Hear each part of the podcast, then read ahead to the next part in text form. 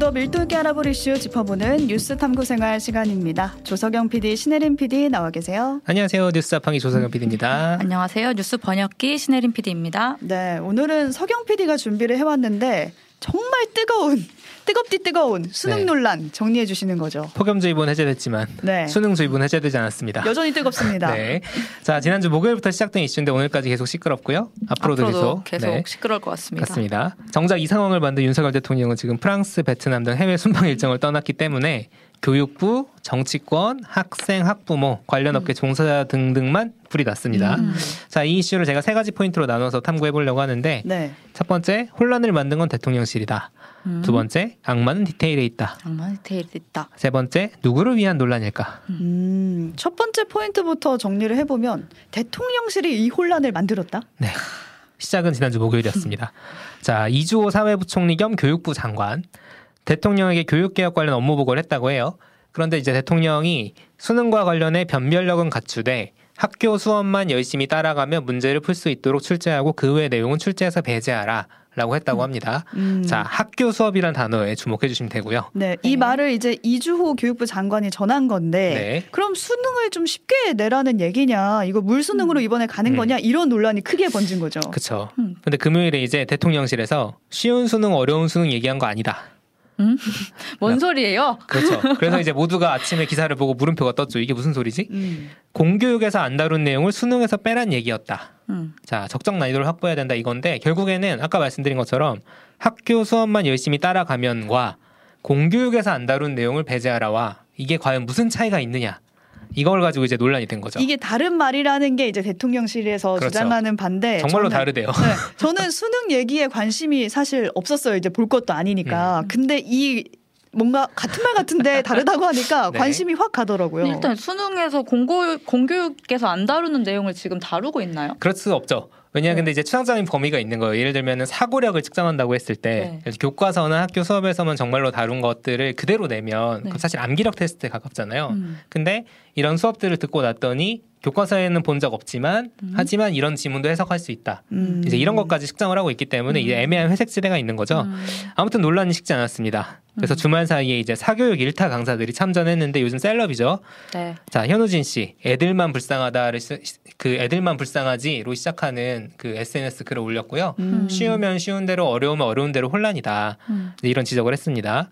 이다지 강사는 학교마다 선생님마다 가르치는 게 천차만별이고 심지어 개설되지 않는 과목도 있다. 음. 라면서 비판이 커진 아 거죠. 맞아요. 요즘 과목이 좀 다양해졌죠. 과목 다양해졌죠. 네. 그래도 오늘은 뭔가 좀 도- 교통 정리가 좀 되는 것 같았는데요. 그렇죠. 왜냐하면 이주호 장관이 원래 네. 학교 수업 어쩌고라고 했잖아요. 근데 오늘은 대통령실에서 했던 말 그대로 갖다가 복사 붙여넣기를 했습니다. 공교육에서 안 다룬 내용을 수능에서 배제하고 적정 난이도를 확보하겠다. 학교 얘기가 그대로네. 빠졌네요. 네. 학교 빠지고 음. 그대로 그냥 복사 붙여넣기 한 거죠. 음. 그리고 이제 당정 협의회, 그러니까 국민의힘과 윤석열 정부 네. 협의회에서 킬러 문항을 출제하지 않겠다. 음. 그리고 수능의 적정 난이도를 위해서 출제 기법을 고도하겠다라고 했는데 다시 정리하지만 학교 수업만 열심히 따라가면 문제 풀 수 있게 해야 한다와 공교육에서 안 다룬 내용을 수능에서 배제한다가 대체 어떻게 다른 거냐. 음. 이게 이제 3, 4일 이어진 혼란의 원인이었던 정- 거죠. 정리가 안 됐네요. 전혀 정리가 되지 않고 있고요. 왜 대통령실에서 이 굳이 추가 해명을 내놓은 건지 사실 전 잘 모르겠더라고요. 음. 마치 지난번 서울시와 행안부 사이에 재난문자 battle을 보는 그런 느낌이었다. 아 맞아요. 음. 생각나네요. 근데 뭐 어쨌든 종합적으로 정리를 해보면 네. 킬러 문항을 내지 마라 이 말인 것 같아요. 그렇죠. 킬러 문항이 뭡니까? 자, 킬러 문항이 뭐냐? 제가 예시를 하나 가져왔습니다. 혹시 두 분 그 수능 보신 다음에 수능 다시 본 적 있으세요? 수능 문제? 보고 싶지 않은데요. 근처에도 안 다시 보고 싶지. 않죠? 과외도 안 했고요. 아무것도 안 했습니다. 한국 교육과정 평가원에 들어가시면 역대 수능과 모의평가 문제가 다 있습니다. 네, 지금 띄워드리고 있는데 관심 없습니다. 이거 비문학인가요? 자, 국어 비문학 지문이고요. 2023년 국어 17번입니다. 음. 오답률 85%. 아, 음. 자, 저희가 지금 유튜브와 레인보우를 보여드리고 있는데 네. 뭐 그래프 있고요. 클라이버의 법칙이라고 나오고요. 그리고 문제는 뭐 집게발이 어쩌고 저쩌고 하는데 네. 이제 저희가 수험생은 아니잖아요. 그러니까 풀려고 노력하진 마시길 그냥 바라고요. 그냥 딱 봐도 어려워요. 그렇죠. 네. 근데 사교육 시장에서 이런 킬러 문항이라는 게 돈이 된다는 겁니다. 어, 아, 대치동에 돈이? 예, 그렇죠. 네. 대치동에서 돈이 된대요. 대치동의 어떤 학원은 강사뿐만 아니라 일반인을 대상으로 킬러 문항을 공모하고 음. 우수 문항을 주면은 상금도 준다. 오. 자, 이게 하나당 100만 원에서 250만 원의 상금을 주면서 킬러 문항을 수집한다.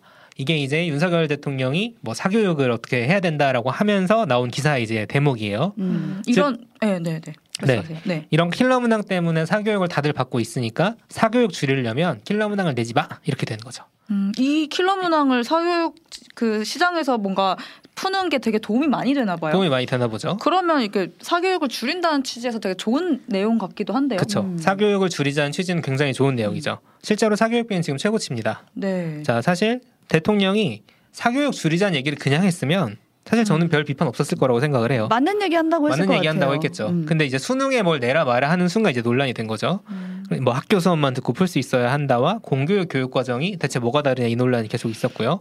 이걸 굳이 정정하고 하면서 이제 혼란이 커진 측면이 있고요. 네. 결국에는 이번 수능이 대체 어떻게 되는 거냐.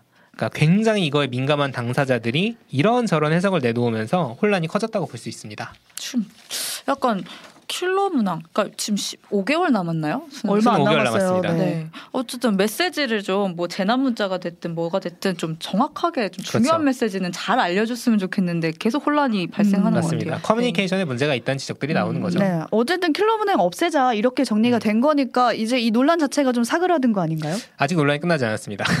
여기서 두 번째 포인트로 넘어갈 수 있는데요. 악마는 디테일에 있다. 음. 자, 원론적으로 맞는 얘기인데 구체적으로 따지고 들어가면 이게 맞냐 아니냐 이제 이런 얘기를 해볼 수 있는 거죠.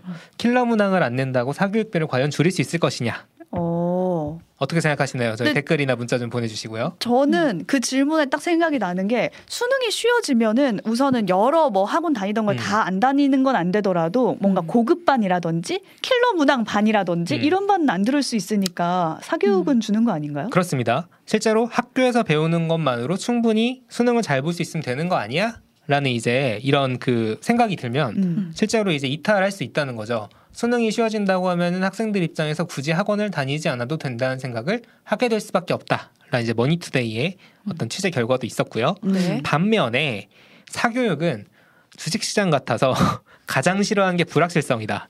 아 가장 싫어하는 건 아니겠죠. 가장 좋아하는 거겠죠. 사교육 시장 입장에서는 음. 불확실성. 그래서 오히려 지금 대통령 말이 나온 뒤에 학원 상담이 눈에 띄게 늘고 있다라는 재수 종합학원 관계자의 말을 인용한 중앙일보 취재도 있습니다. 아 지금 정부에서 이런 얘기가 흘러 나오는데 도대체 그렇지. 어떻게 해야 되냐? 어떻게 되는지 모른다는 음. 거죠. 아, 진짜 혼란스럽네요. 혼란스럽죠. 아, 진짜 진짜 5개월밖에 안 남았다는 게 제일 문제인 것 같은 음. 게 어떻게 해야 되는지 지금 커뮤니티도 정말 난리가 났더라고요. 난리가 났죠. 네, 저희- 지금 저희 댓글들도 그쵸. 난리가 났어요. 댓글도 난리가 나기 시작했습니다. 자, 실제로 수능은 국가적 이벤트죠. 그렇죠. 뭐 듣기 평가 시간에 비행기 안 날고 그쵸. 출근 시간 늦춰지고 이거 약간 그 외신의 세상에 이런 일이처럼 다른 네, 다르잖아요. 다를 네. 수 있는 얘기예요. 자, 학생들뿐만 아니라 근데 지금 이 수능을 출제하는 사람들도 혼란입니다. 음. 오늘. 네, 그 한국 교육과정 평가원에서 이 수능을 총괄을 하는데 오늘 바로 이 평가원장이 사퇴했습니다. 맞아요. 근데 보니까 평가원장이 사퇴하는 경우는 거의 그 수능 출제를 다 해놓고서 그게 오류가 있었을 때 사퇴를 음. 하더라고요. 아. 이런 일은 잘 없다고. 없죠, 사실. 네. 지난 주말에 무슨 일이 있었냐면 윤석, 윤석열 대통령과 이조 교육부 장관 발언이 논란이 된 뒤에 어, 대통령실에서 수능과 모의평가를 총괄하는 이 교육과정 평가원에 감사를 하겠다. 감사. 이게 발표가 됐습니다. 감사도 12년 만이라고 하네요. 그렇죠. 뭔가 마음에 안 들었다는 오. 얘기죠. 그리고 수능 시험을 총괄하는 교육부의 정책 기획관을 대기 발령시켰습니다. 지금 음. 얘기를 들어보면은 평가원 자체는 내부적으로 난리가 났을 것 같아요. 그렇죠. 음. 왜냐면 갑자기 감사 받지 뭐 12년 만이라고 하는데 담당자 대기 발령 나고 평가원장 갑자기 사퇴하고 음. 내부 분위기가 어떨지 상상이 돼요. 이게 사실 지금 왜 평가원에 감사를 하겠다고 했냐면 윤석열 대통령이 아니 사교육을 좀 줄이고 수능에 뭐 킬러 문항 같은 거 배제 이런 지시를 진 작했는데 지금까지 제대로 안 됐다는 거예요. 음. 근데 안 됐다고 해서 감사를 하는 것도 다른 문제라는 거죠. 쉽게 얘기하면은. 음. 자, 이게 일종의 이제 수사를 하는 것처럼 들어가는 거기 음. 때문에 감사는 그럴 일이냐는 비판이 있고 무엇보다 이제 평가원 관계자가 한겨레 취재 결과인데요. 자기들은 수능의 교육 과정을 충실한 수능에 교육 과정을 충실히 수행한 학생이면 풀 수 있는 문항을 출제하는 게 평가원의 기본 방향이다. 음. 이렇게 밝혔고요.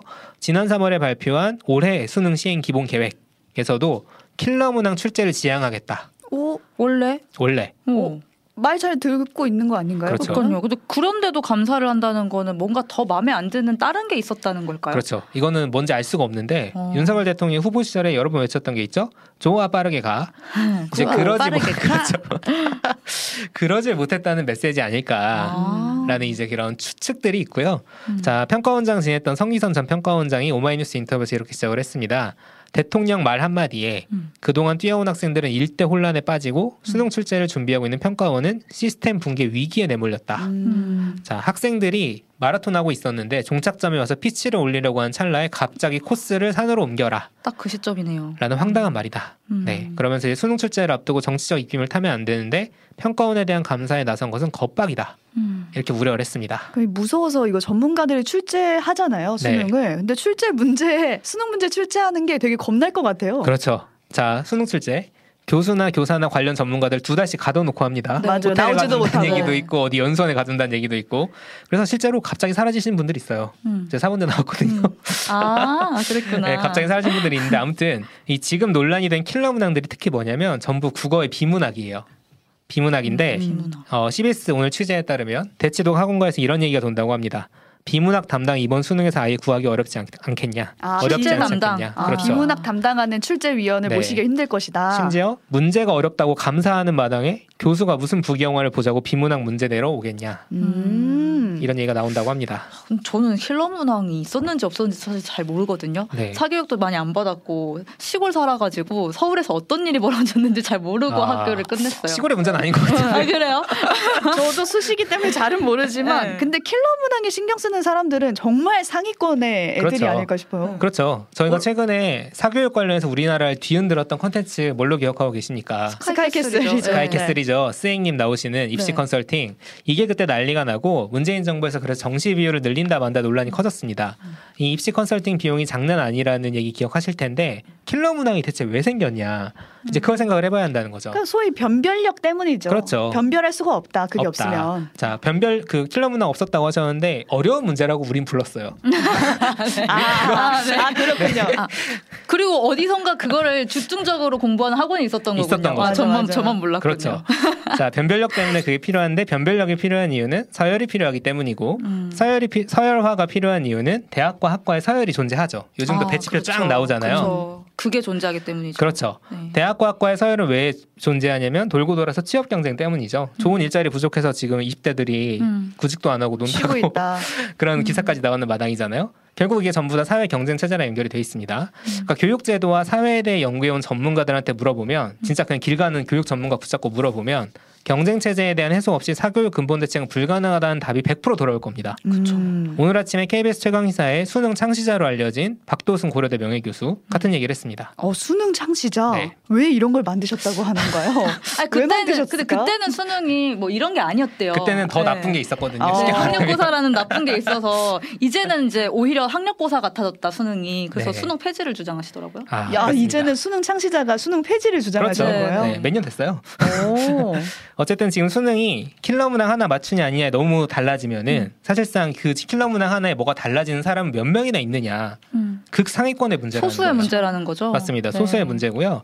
스카이캐슬 논란 때 국가교육회의라고 이제 국가교육위원회 전신인데 이 의장이 CBS 라디오에서 이런 인터뷰를 했습니다. 학종이냐 정시냐는 그때 이제 학종이라는 게 논란이 됐잖아요. 학생부 종합 전형. 이거는 결국 상위 20%를 위한 논쟁이다. 음. 그러니까 윤석열 대통령이 지금 예시로 든 문항 하나당 250만 원짜리 킬러 문항 음. 이게 지금 교육 정책 나아가서 윤석열 정부가 내세우는 교육 개혁의 핵심이라고 하면은 이거 과연 맞는 얘기일까요? 음. 음, 근데 저는 이렇게 소수에 해당하는 문제가 교육개혁의 핵심이 되면은 그거 음. 자체가 안 된다는 생각이 드는데. 그렇죠. 음. 그리고 또 오늘 자사고나 외고 존치한다 이 얘기도 아, 저 흘러나오더라고요. 그 내용 듣고 깜짝 놀랐어요. 그렇죠. 네. 두 개가 묶여서 나왔습니다. 그러니까요. 사라진다고 했던 것 같은데. 그렇죠. 문재인 정부 때 사교육의 온상으로 지목됐던 자사고, 외고, 국제고 그래서 폐지한 쪽으로 가고 있었는데 윤석열 정부는 원래 존치한다 그랬어요. 그래서 이제 음. 국정 철학이 그냥 다른 거다라는 얘기를 했는데 음. 사실 이런 특목고들이 다양성 차원에서 필요하냐 마냐는 다른 쟁점이에요. 음. 그 오늘 길게 얘기한 건 아니고 하지만 적어도 오늘의 주제인 사교육비와 서열화 측면에서는 문제라고 볼 수 있습니다. 음. 사교육 어떻게 좀 해보려고 하나 그래서 되게 괜찮다. 처음에는 킬러 문항 얘기만 하니까 음. 그렇죠. 괜찮다 생각했는데 들으면 들을수록 아 이거 그냥 진짜 반대로만 가려고 하는 거구나 같은 생각도 들고. 그런 비판이 민주당에서도 네. 나오죠. 음. 자, 통계청이 발표한 2022년 초중고 사교육비 조사 결과에 따르면 자사고에 진학을 희망하는 학생의 1인당 월 평균 사교육비 지출은 약 61만 4천 원. 욕실. 자, 근데 일반고를 지망하는 학생은 36만 천 원입니다. 아, 이게 얼마나 차이가 나는지는 나중에 배, 더1.7 커지겠죠. 배. 네. 그렇죠. 서열화를 해소해야 하는데 오히려 서열화를 조장하고 있는 거 아니냐. 사교육을 잡자는 건지 말자는 건지 알 수가 없다. 이제 이런 음. 비판이 나올 수밖에 없고요.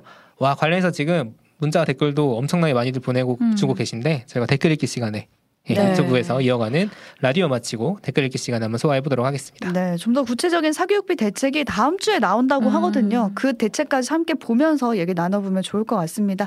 여기까지 며칠째 이어지고 있는 수능 출제 논란 자세히 탐구해봤고요. 2부는 어떤 코너 준비되어 있나요? 네, 오늘 이분은 화제 인플루언서 냉면 킬러님과 무더위 날리는 냉면 얘기 함께 나눠보겠습니다. 네, 1부 끝곡은 이 곡 들어야죠. 명카 드라이브의 냉면 보내드리고요. 신혜림 PD, 조석영 PD와는 여기서 인사 나눌게요. 고맙습니다. 감사합니다. 감사합니다.